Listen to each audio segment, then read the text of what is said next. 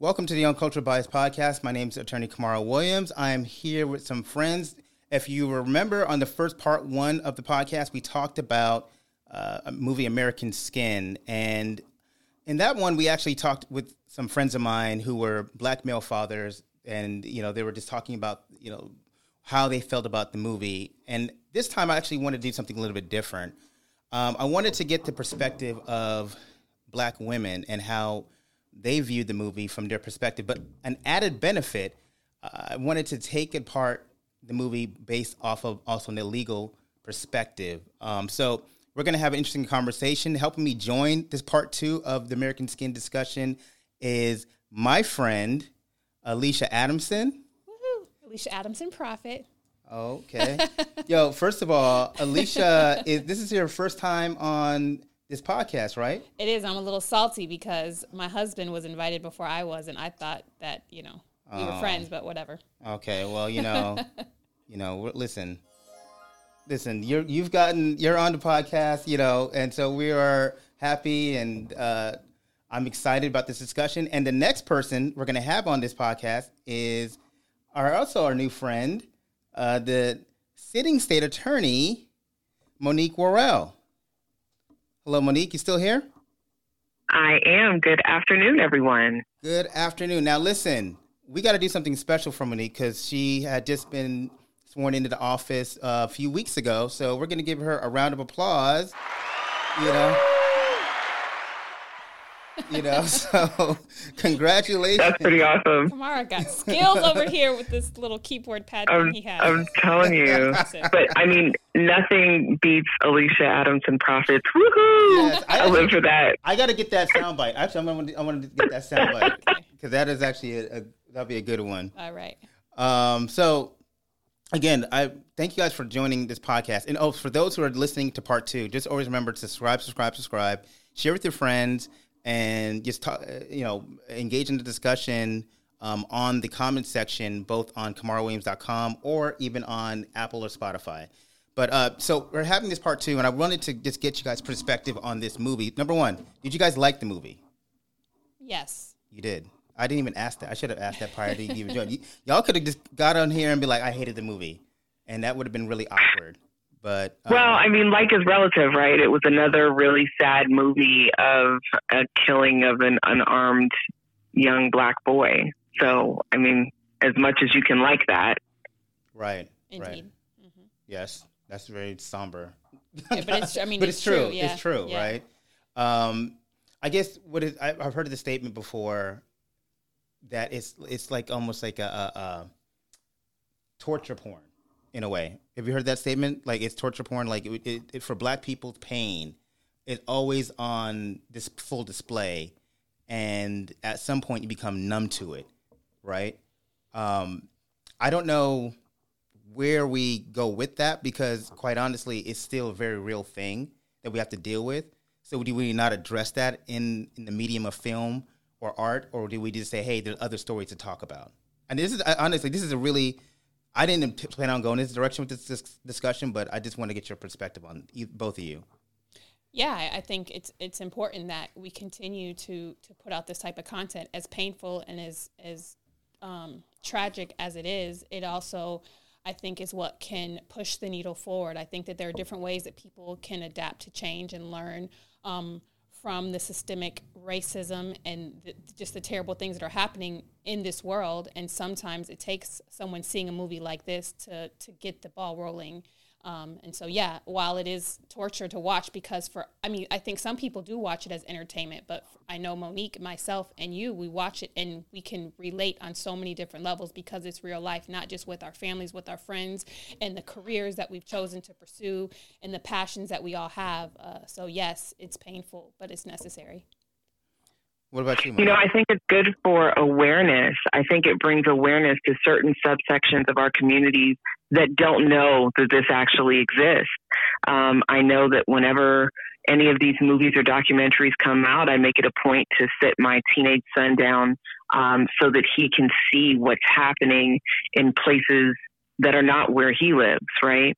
But to your point, there is emotional trauma that goes along with it, not just that we have to see it on the news, and then we have to see these videos go viral to be watched over and over and over again. But then there are now movies and documentaries created about these things that are very painful to us as African Americans to see. Yeah. And what's sad too is that it's my understanding that he actually premiered this in 2019, and for it to be relevant as it was then, as you know, like right now today, it's very sad and telling that it's still, in a lot of ways, nothing's changed. Right. It felt like it was a scene that was pulled from January 2021. Mm-hmm. Right. It doesn't feel like, well, why are we still talking about this? Right. It still feels very relevant. In the previous podcast, I talked about very real feelings of being pulled over and the trauma of having a gun pulled out on me and still dealing with that. Even in subsequent, traffic stops, I still very much deal with that. And so it's very triggering for me to see something because I react to it in such an emotional way that I don't know if that's ever going to go away from me. And I was pulled over 7 years ago with this thing, and it still affects me. And thank God nothing happened, right?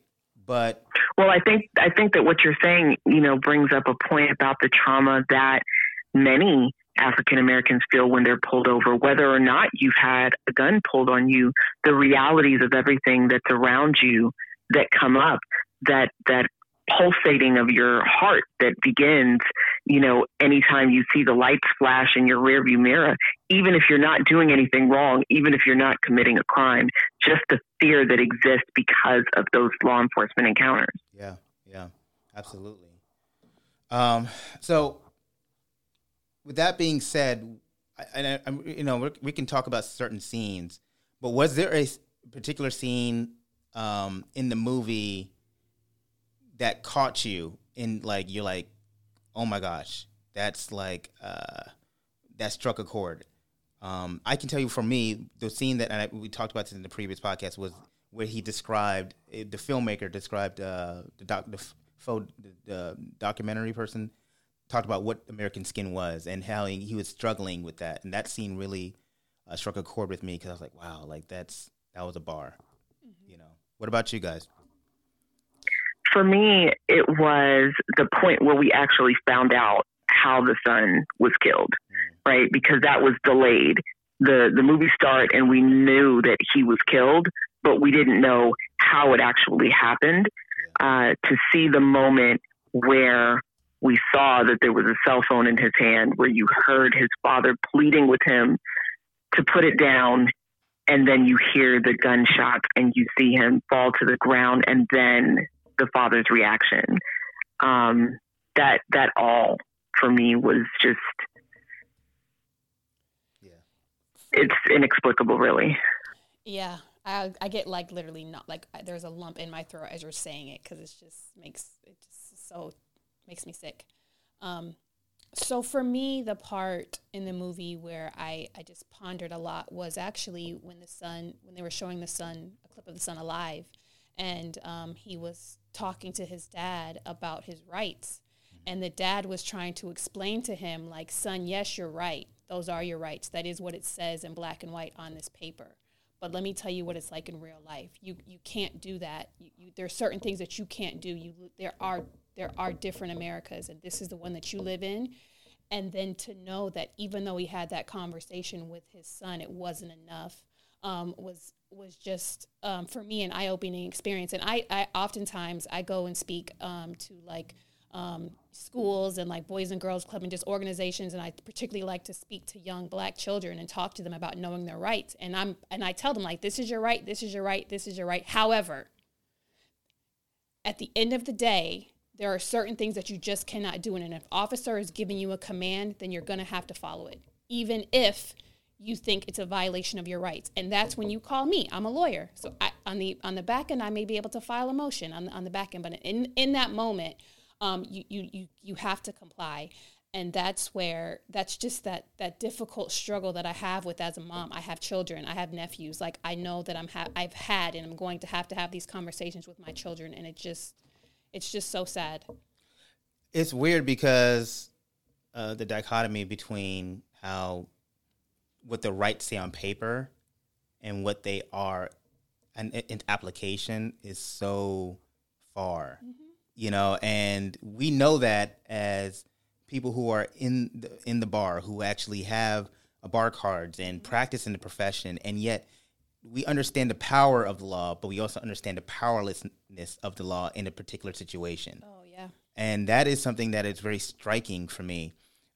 As you were talking, I was thinking about the father is essentially telling his son, listen, your humanity is more important than your integrity. Mm-hmm. And your intelligence. Mm-hmm. right? Your humanity. I need you to be home. Mm-hmm. We can talk about this, mm-hmm. you know, and I need you, but your integrity, I know your integrity be like, no, I'm standing up for my right. I'm going to say what I need to say right now. Mm-hmm. And it's like, yo, that's cool, but I need you home with me, mm-hmm. you know. And there, that was the anger, even the frustration when he was describing to his son. There was an anger. There was kind of like he was angry, not at his son, but the frustration that he has to even have that conversation with him. Mm-hmm. I thought that was telling. Go ahead. And I would imagine it just paralyzes you as a parent, because we want to raise our children to be independent thinkers, to seek out knowledge, to read and gather their own ideas. And then they come to you reading and you're proud of them, like, oh, wow, you're sitting here reading statutes. Like, yeah. That's every mom's dream, right? Right. But now it's like to feel so helpless to tell your child that, like, there's some things I can't do to protect you. Mm-hmm. You're just going to have to do what I say at this point. I know it goes against what makes sense. I know it goes against what you're reading. And I would imagine that anger that father was feeling was also just that it's just a situation that you cannot protect your child from, and how helpless that feels. Yeah. What about you, Monique? Yeah. I mean, I have a 15-year-old who I've taught the laws, who I've taught what his rights were, you know, since he was young, and he used to go to legal conferences with me. And then to have to get to a place where you recognize that that's what it says on paper, but in actuality, that's not what it really means. And the exercise of those rights by you could end your life. And I don't know if you guys have ever had this happen to you. I would imagine you have, as all being at least at some point in your life, criminal defense attorneys. But I get calls from people that are on the scene with law enforcement, yeah. and they're like, I'm going to call my lawyer right now. Mm-hmm. And they call me, and I pick up the phone, and they're screaming at me like, I got my lawyer on the phone. I'm like, listen, I'll stay on the phone, but comply. Like, you know, it's just this, and my heart is just racing when it's happening, because I know there's just so many raw emotions that are happening in that moment. But like it is a very real thing that happens, and it's it can cause trauma for sure. So you know what I tell people, and this is really because the same thing has happened to me. Mm-hmm. I tell them, and it's so raw, but they don't. I say, listen, if they're gonna arrest you, they're gonna arrest you. You can't argue your way out of getting arrested. I'm sorry. So what you're gonna have to do is just accept it, take it, and we'll deal with the aftermath. But shut your mouth. Don't admit to anything. But you can't. You're not going to talk your way out of getting arrested if they have it in their mind to arrest you. And that's the harsh reality of it. Reality, yeah. You know, and they don't like to hear that at the time, because you're right. They're amped up. It's emotional, but they're like, What do I call my lawyer for? You know, you ain't doing nothing, man. What that is not what we expected. What am I imaginary paying you for? You know, because they haven't paid me at that point. They're just calling me. What did I imaginary, you know, flex on this officer for if you ain't going to tell me what I needed to hear? I want to talk. I'm sorry. No, I just want to talk about another part of the movie that actually stood out to me, and which surprised me. Was because, and I think a lot of, obviously, cops and law enforcement officers get really bad reputations when movies like this come out. And there, the part where, and I can't remember his name, the officer that actually shot his son, when he had to call his wife and his child.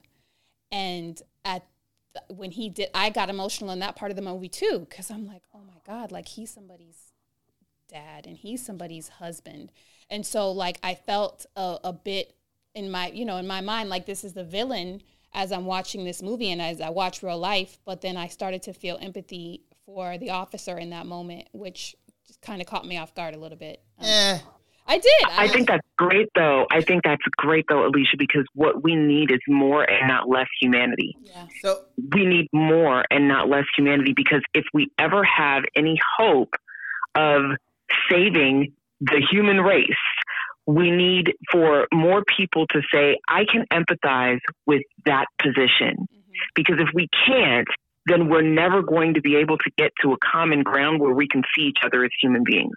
That's so true. So I'm going to go in the opposite direction. I felt the ways about that scene, but this is my hardness of my heart, because I felt like, oh, okay, sure. Now when you're placed in, and which is the message, right? But now when you're placed in a situation where you have to feel the suddenness and the of like some your impending death, now you're like, I get it now. And I'm like, you have to be subjected to pain to understand pain. Like, I don't have to be a woman to understand that sexism is real, right? I've never been subjected to what women have to go through to know that, okay, well, that's a real thing. And I think that is my problem. And I know that's not nothing it has nothing to do with nothing, but that's how I felt about it. I was like, oh, okay. So, I hated that he had to go through that in order to feel the humanity of us.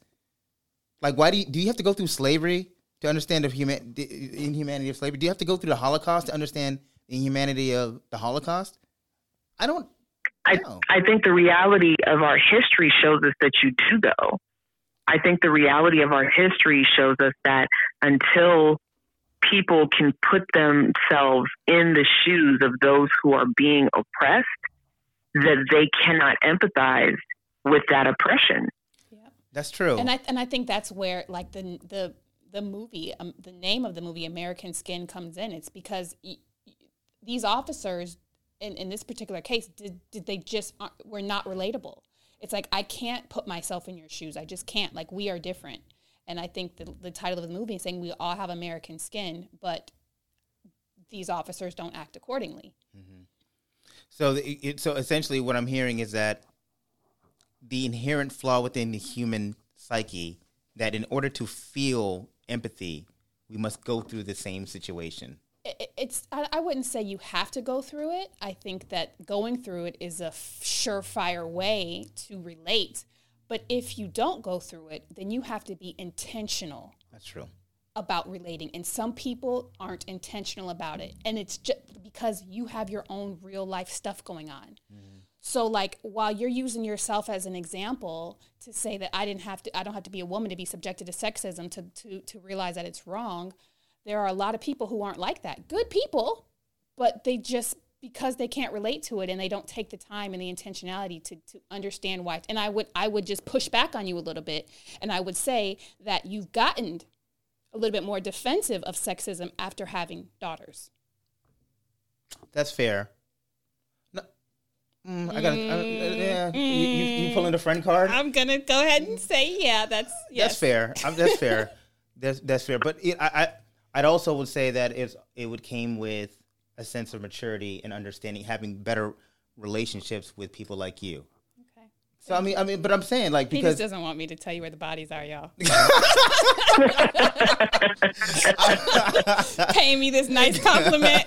But no, I'm serious. Like, let me just kind of ride in that one. So for me, I really started to understand women when, and this is going to be dishonest, when I wasn't trying to sleep with them, mm-hmm. right? When I was just really trying to just be friends with them and understand, like, the way they think. And then it was like, okay, I see the entire scope of the being. I didn't have to go through what they were going through to understand it. And so, to my point is, to alleviate a lot of that is having genuine friendships and relationships with people, mm-hmm. and actually involving yourselves in people's lives, mm-hmm. and the way they think, in order for you to relate. I don't want you, if you're a white person, to have to, like, go through oppression to feel oppression. Mm-hmm. I just want you to be my friend. And feel that, and based on our relationship, mm-hmm. you're like, you know what, I get Kamara, and I get where he's coming from with stuff. You know? I think that's the beauty of what you're doing with this podcast and even having conversations like this, because I think that you do have a very diverse audience that is watching, that they're watching and they're listening, and that at one point may not have been able to relate to some of the struggles that are just common for you on a daily basis, and then they can relate to it based on your platform. So I just want to say that I think it's really awesome what you're doing, because I think that these are the conversations that also need to happen to start to begin to shift. Thank you. I agree. That. Thank you. I agree. Let me ask you, because before we move off this point, as attorneys, I'm going to let you all have some room to run on this one. Should, because I know somebody who's going to be listening that's going to want to have an answer to this question. If they're pulled over, what are your rights? If you're pulled over and they want to search your car, what are your rights? And I'll start with giving deference to Madam State Attorney. Yeah, I'm going to throw this one to Alicia because I can't give legal advice. Oh, okay, that's fair. With the specific question of can an officer search a car, I will say that absent consent or probable cause, no, an officer cannot search your car. And so if you are pulled over and there is not probable cause to search your car and you are asked, may I search your car, you have the right to say no. But will they? Yeah, there we go. But what does probable cause look like? What is that? Well, in 99% of my police reports, it's odor of cannabis. Okay. So, odor of cannabis. That's all it takes. That's all it takes. All right, so what about... Hopefully that'll change soon. What about consent? What does consent look like? Is it explicit? Is it implied? What does that look like? Well, consent should be explicit consent. Yes, you can search my car. But... because I've been doing this for a long time, oftentimes the consent is, officer said that they had consent. My clients say, I never gave them permission. Ms. Adamson, you know I would never give permission. You told me to not let people search my car. I said no, and they searched it anyway. I will say that body cams have alleviated a lot of this discrepancy because now we can, pull the tape. But, yeah, it should be explicit, but oftentimes there are two different stories between my clients and law enforcement officers. Okay. So I'm going to toss something to you, Monique. Maybe you can't answer this. I don't know. This is how we do in podcasts. We're just kind of, going through it. Hey, if I can, I'll tell you. Right.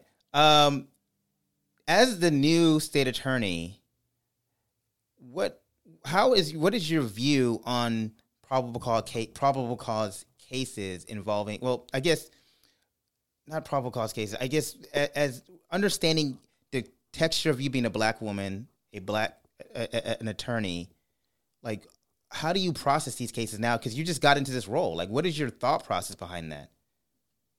Well, I think that the fact that I spent my career as a defense attorney, I'm well aware of the things that Alicia just spoke of. Okay. I'm well aware of the client who says, I never gave permission, but yet we still have a car that was searched.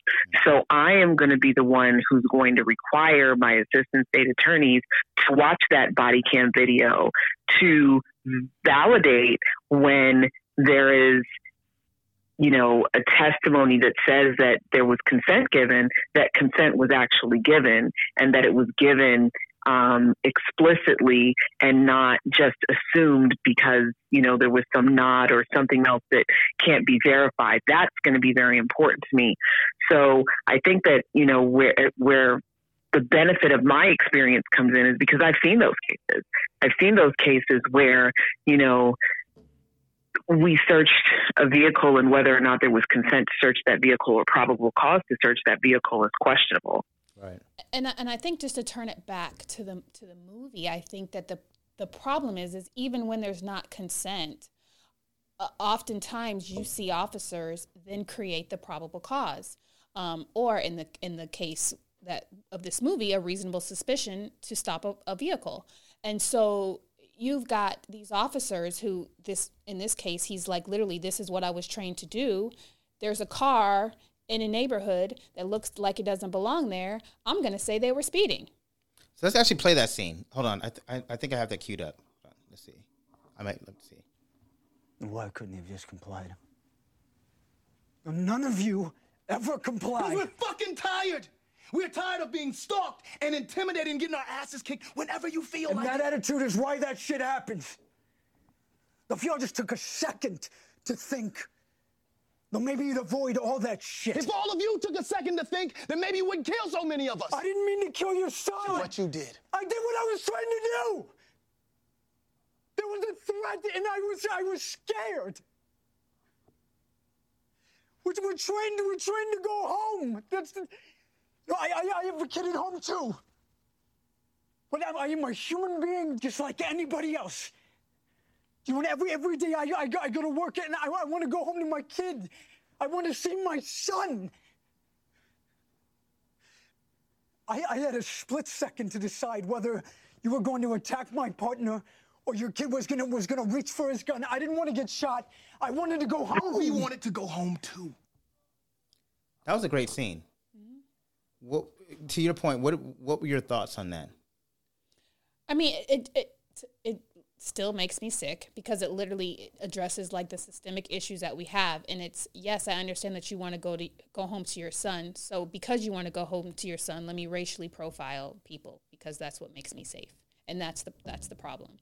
And so he's just... Well, no, I think what he was getting at there was that because he wanted to go home, that he was going to make sure that there was no threat that got in the way of him going home. So I think this is after the racial profiling. I think that the racial profiling did come out in that scene. But I think that what he was getting at there was his fear. And a lot of times that you'll hear this is that, you know, officers who make traffic stops are, you know, in fear for their safety. So a lot of times when you see that officer come up to the car and they have their hand on their gun, you know, say, well, was that necessary for a traffic stop?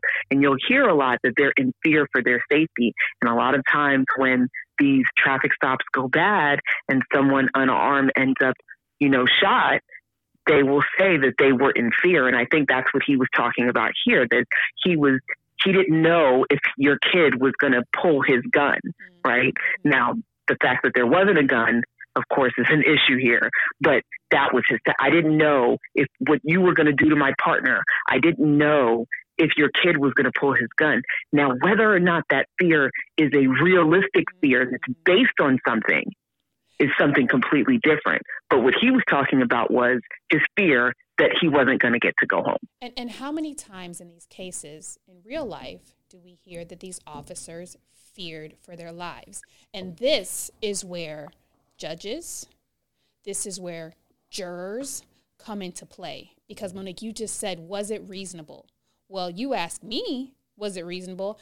Absolutely not. You have a man that's literally screaming, my son is 14 years old, he has a cell phone. There is not a reasonable fear that that officer should have been in. But you ask some other people that watched that scene, and they're like, heck yeah, I would have been scared for my life too.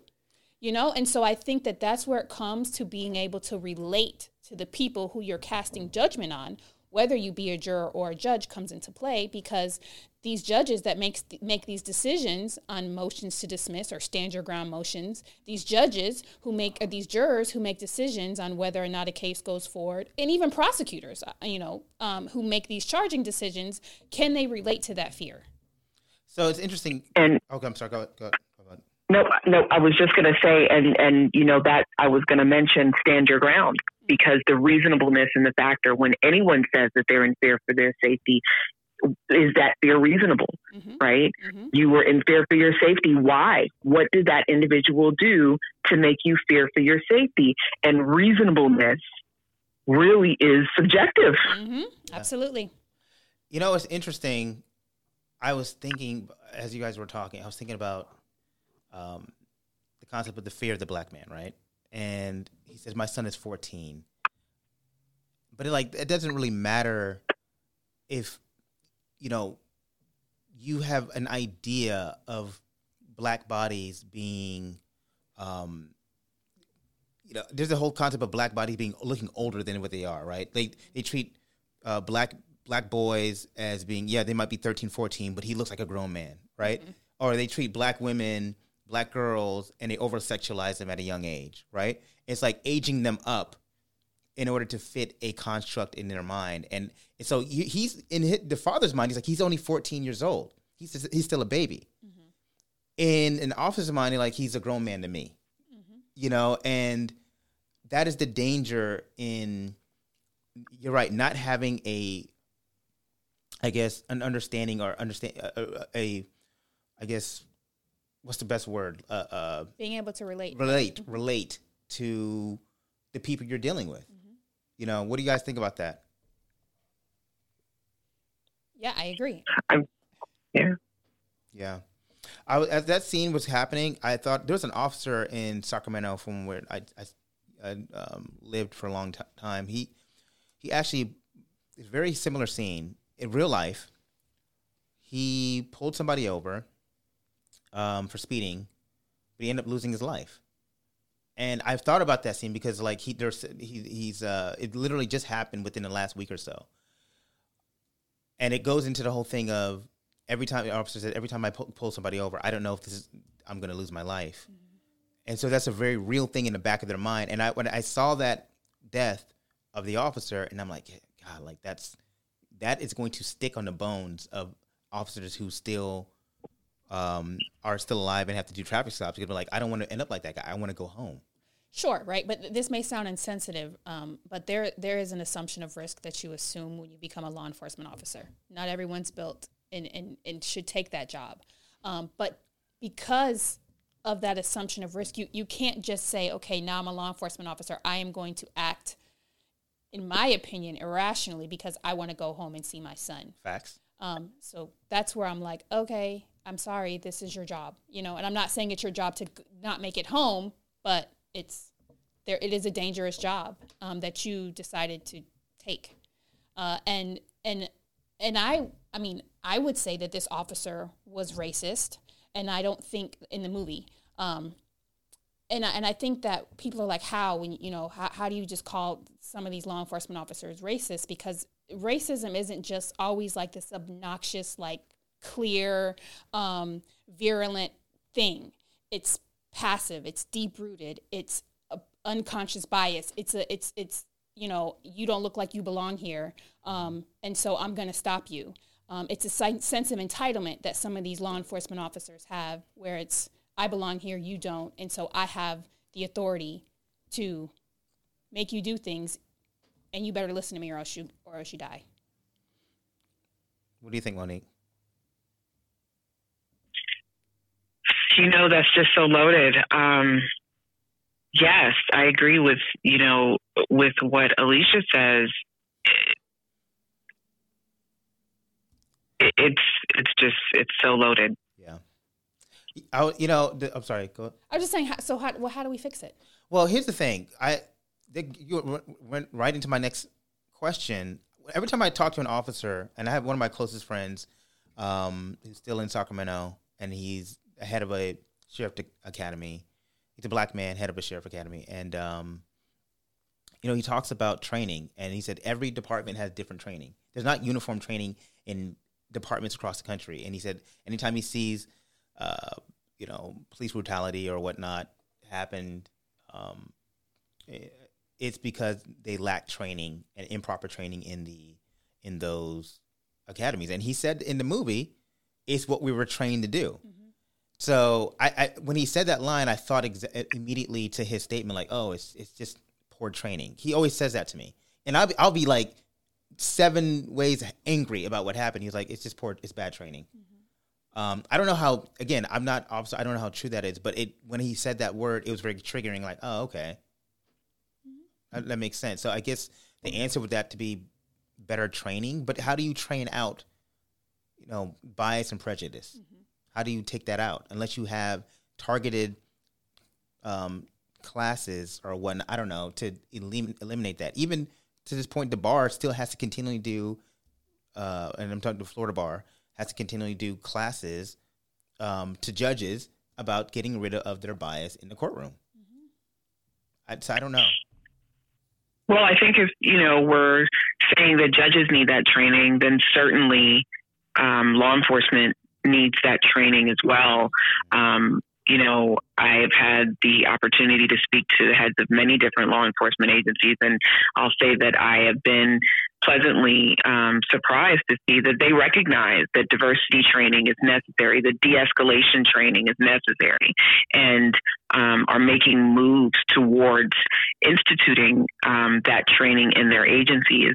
There is a group called ABLE at a university up north that's doing nationwide law enforcement training on diversity and de-escalation and racial bias training. So, I think it's definitely necessary. I think we have a long way to go before we can get to the place that Alicia asked, well, how do we fix it? Because a lot of it is, institutionalized.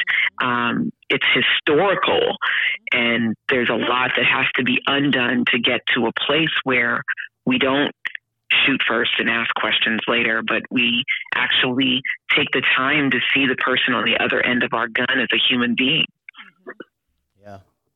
So I'm sorry, Alicia. Oh, okay. So I want to jump to I think was an interesting scene. It was talking about the jury of my peers. Mm-hmm. So hold on, let me just cue that up. Bullshit. The captain.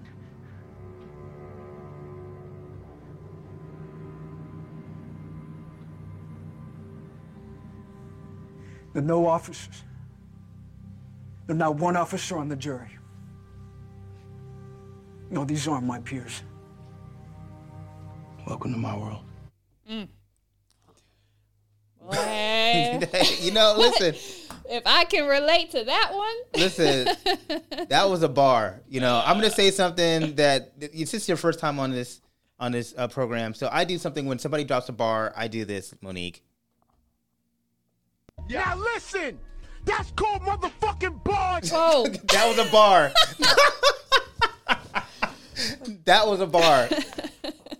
I thought that was a mic drop for me. Yeah. Yeah. I mean, I just think it's a position that we've all been in. If you've ever picked a jury for a client and your client is literally looking at you like, these are not my peers. These are not my peers. I'm like, yeah, tell me about it.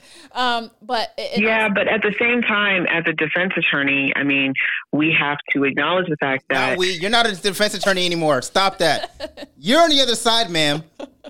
Well, when I say we, I'm not talking about defense attorneys right now. I'm talking about as a community. Okay. But as a defense attorney, you have to acknowledge the fact that the community doesn't always show up for jury duty. Mm. So it's great for us to sit here and say the system's stacked and there isn't a jury of our peers. And yes, I see that. I agree with that. But when we're busy dodging jury duty, no, we're never going to get a jury of our peers because we don't want to come to jury duty.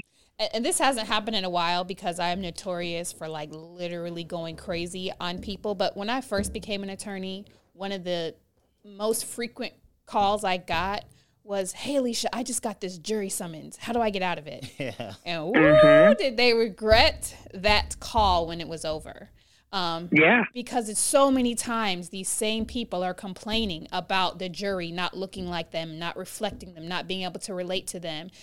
And then it's, have you ever dodged a jury? Mm-hmm. Have you ever tried to get out of jury duty? Have you ever not shown up? And that's why, because you want to know who is coming to jury duty? Mm-hmm. Y'all already know. Yeah. And they'd be ready for jury duty. I brought my book. I'm ready to go. And they'd be like, that would be the scariest part about picking a jury when they're super excited. I always start my question when I'm picking, just to loosen up the crowd. I'm like, who all's excited to be here? And every single time, at least one person raises their hand, like me. Yeah, I'm like, oh. And most people aren't. Even if you come, you're still not excited. You're kind of like. Yeah, but really taking it seriously as a civic duty, because we can't complain about a problem that's within our hands to fix, absolutely. But yet we're too busy. We don't have time for that. Mm-hmm. We have something else that we need to do. We can't miss work.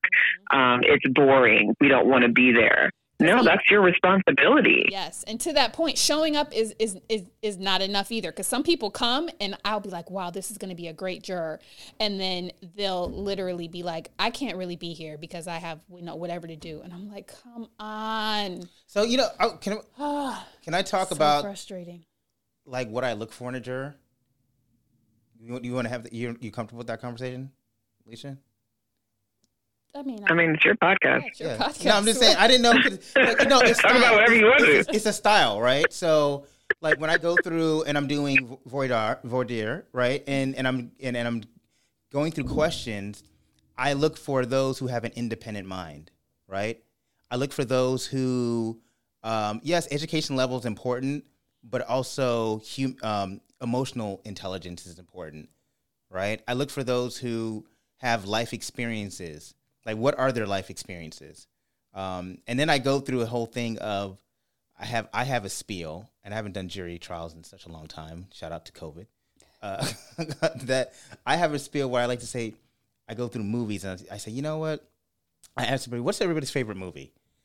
And they, you know, and I said, well, my favorite movie is, I just say, The Godfather. I said, you know why I love The Godfather? And they say, why? And I say, because the story makes sense. And I said, guess what? Art imitates life. The story has to make sense. Things have to be congruent. Things have to align up. And when the story doesn't make sense, that in itself makes the case insufficient. You don't have to fill in the gaps of a story. Because if you have to fill in the gaps of a story, then that's a problem. And I go through a process with them, and I always and as the trial goes on, I always drop in lines of, okay, well, does that make sense? And it's a cue. It's for me, it's a cue card for them to say, okay, that story's not adding up. So that's my process. What is your process? Do you want to go through your process? I don't want to go through my process, but it really depends on the case. I mean, okay. That where we are. Yeah. Let's see what time it is, but yeah, that would take a long time. Okay. Well, that's how I operate. All right. So one of the things I did want to ask you, because we're getting close to the time here, is as a Black woman and raising Black sons, what was your takeaway from everything? Like, how did you feel regarding this entire movie? Like, take away the legal hat here. Like, what was your pull? I mean, for me, it just makes me want to lock my kids in a box away from society. It reinforced for me that my children are not safe, not because of the neighborhood that we live in, not because they're doing anything wrong, but just simply because of who they were born, that they are not safe. And that, as a mom, is terrifying for me, raising 3 Black sons. Yeah, I can totally relate to that. I don't have 3 Black sons, but I have one. And yes, all of those feelings I share. But in life, I always try to find, like, okay, what's a positive takeaway? Like where can we grow from this? Where can we learn from this? And I think that conversations like this, I appreciate movies like this that can foster these types of conversations. What I thought was beautiful about this movie, it was art, and I do think that art imitates life. It was almost like a play, almost, when the whole second half of the movie where they were doing the trial. But I think that it did a good job of kind of helping people to be able to relate to all the people in that were cast in this play, from the inmates to the father to the officers, to even like when they were deliberating. Even with all of that, you know, you've got some people that would listen to that and like, it's like, duh, obviously guilty. And then it's just very reflective of our world right now. And then you have some people that watch that and they're like, obviously not guilty, you know? And so it's almost like, how do people think so differently? But they do. And so being able to, I hope that not just Black people watch this movie, and, you know, can have conversations. So at least we can begin to start relating to like people that may not look like us and may not go through similar experience than us, and can, you know, start to break down these systemic racist barriers and these biases that people don't even realize that they have. Okay. Oh, we didn't talk about the movie End, right? What were your thoughts? I know, Monique, you probably had some very particular thoughts you mentioned prior to the podcast. Yeah, so the thing about the ending that really I found disturbing was that, you know, it was obvious that he did all of this to prove a point, that he never intended to hurt anyone. He let everyone go. Everyone's leaving. He's coming out with his hands up, and they killed him. Mm-hmm. And it was disturbing to me for a couple of reasons. One, because he had his hands up, so he surrendered. Why was it necessary for him to die? But two, what message does that send to any other individual in the future who holds hostages, who is in a situation where they can either come out peacefully and surrender themselves, or they can come out fighting, putting more people in danger, putting the lives of the officers in danger? What message does it send to them? And I just think it's really important, because we've all seen cases where individuals have surrendered and they've been harmed by law enforcement when being taken into custody. And I just think that we have to be very careful, because we put the lives of future individuals in danger because people will be less likely to peacefully surrender if they believe they're going to be harmed.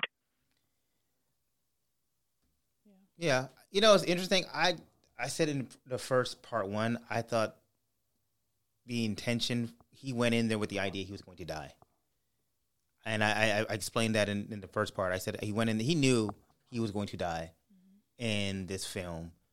Everything came to a resounding close in his mind.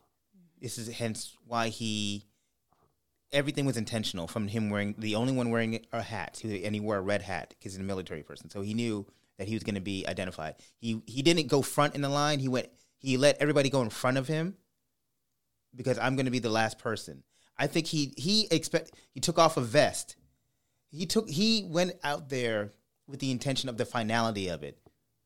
I don't think he knew. And again, this is my opinion of the character. I don't think he knew that he was going to necessarily see a trial. Not that, with the way how it, with the the audacity to stick up a police department. I would disagree with that. Okay. And there's one thing that he said that why I would disagree. Okay. As it was all coming to an end, and he was speaking to, I want to call him Ghost, but his name isn't Ghost in this movie. Amar Hartman, yeah. He said, "I'm going to do whatever time they give me." Mm-hmm. That's true. He said, "I'm going to go do whatever time they give me." He was like, you know, I got what I came for. I'm going to do whatever time they give me. So I don't know that he necessarily believed he was going to die. But whether he did or he didn't really isn't my point. Right. Did he have to? Mm-hmm. No. And I'm not. You don't want him. I don't. I don't. He shouldn't have died. He shouldn't have been in that situation in the first place. Right. But to your point, I agree. Like, what message does it send to those who might be in that situation? Like, okay, well, this is going to end in, you know, tragedy, so I might as well go out in a burning flame. There's a line from Jay-Z's song, The Story of O.J., where it's like, I don't want to say the N-word, but he's like, still, N-I-G-G-A. It's like, just a reminder. Yeah. We will still kill you. Yeah. And that's just... It was, for me, it was just like a gut punch. It was like this movie took me on such an emotional roller coaster. And with all the trauma, with all the sadness, with all the drama, it's still, I was like, wow, it's going to kind of sort of have a happy ending. And then it was like, nah, just a reminder. Right. And so the thought process too, and I talked with somebody about this. The problem they had with the ending was, you know, what we didn't get to see what happens once they receive the footage, because the filmmaker goes on to, you know, show he's printing out CDs, and he's and it's, the implication is he's going to disseminate this to the public. I mean, this is what's happening. This podcast. No, but I'm talking about like in the film, you wanted to see like in that world. It is this world. We are here. It is. That's happening. True. That's true. Welcome. Right, but you know, I guess to that person's point, they were saying that they wanted to see in that like it's shown that he was not the narrative was that he had right. Islam and that he mental health and all that. It was like no.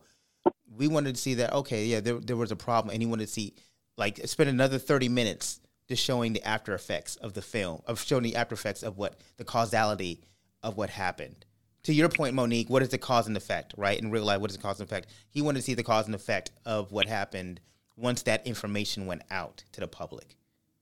I think that was, I don't know if this film should have covered that, but I don't know. I mean, the film has to end at some point, but I think it's just the continuation of the conversation, and I'm glad that Monique brought that point up about the end of the film, because it's just another, like, can we talk about that was wrong too? Can we acknowledge that? Because I would imagine that there are some people that would defend it, and be like, he's got to die. It's like, does he? Yeah, no, right? Like, let's talk about that too. That's problematic. Mm-hmm. It's problematic that she would even think that he has to die.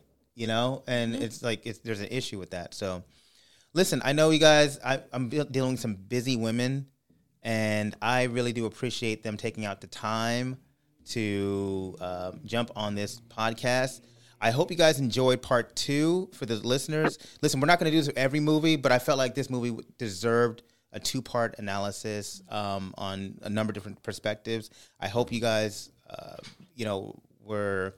received everything. I know I learned something, and do you guys want to offer any final words before we ride out? Monique, I'll start with you. Maybe next time pick a happy movie. It'll be fun. I will. Jeez, okay. You know. Yeah. All right. What about you? No, I just appreciate this conversation. I appreciate you allowing me to speak on your podcast, and I'm really proud of you, Kamara. So, woohoo! Well, first of all, I had to have you on my podcast because you were dinging me for not having you on before your husband. Yeah, so kind of messed up. I'm still a little salty. Yeah, I know. Whatever. I know. So I probably owe you like 4 or 5 more podcasts in order to balance out the one that your husband's on. Although everybody loved your husband's podcast, by the way. Okay. So. Well, this one better get more views. Yes. Everybody, please share this podcast. Everyone, subscribe. And thank you. And if you haven't done so already, please go to KamaraWilliams.com. We have content. I have also released the poem that I did in the first podcast, first part 1, called Black Bodies. And it just has content for everything regarding my blogs that are accompanying the movie, or just blogs that's going on in the country. And we have some content on there from previous podcast. So thank you all for listening. Thank you all for subscribing if you've already done so. And guess what? We're going to write out. And thank you for our guests. So we're out. Woo-hoo.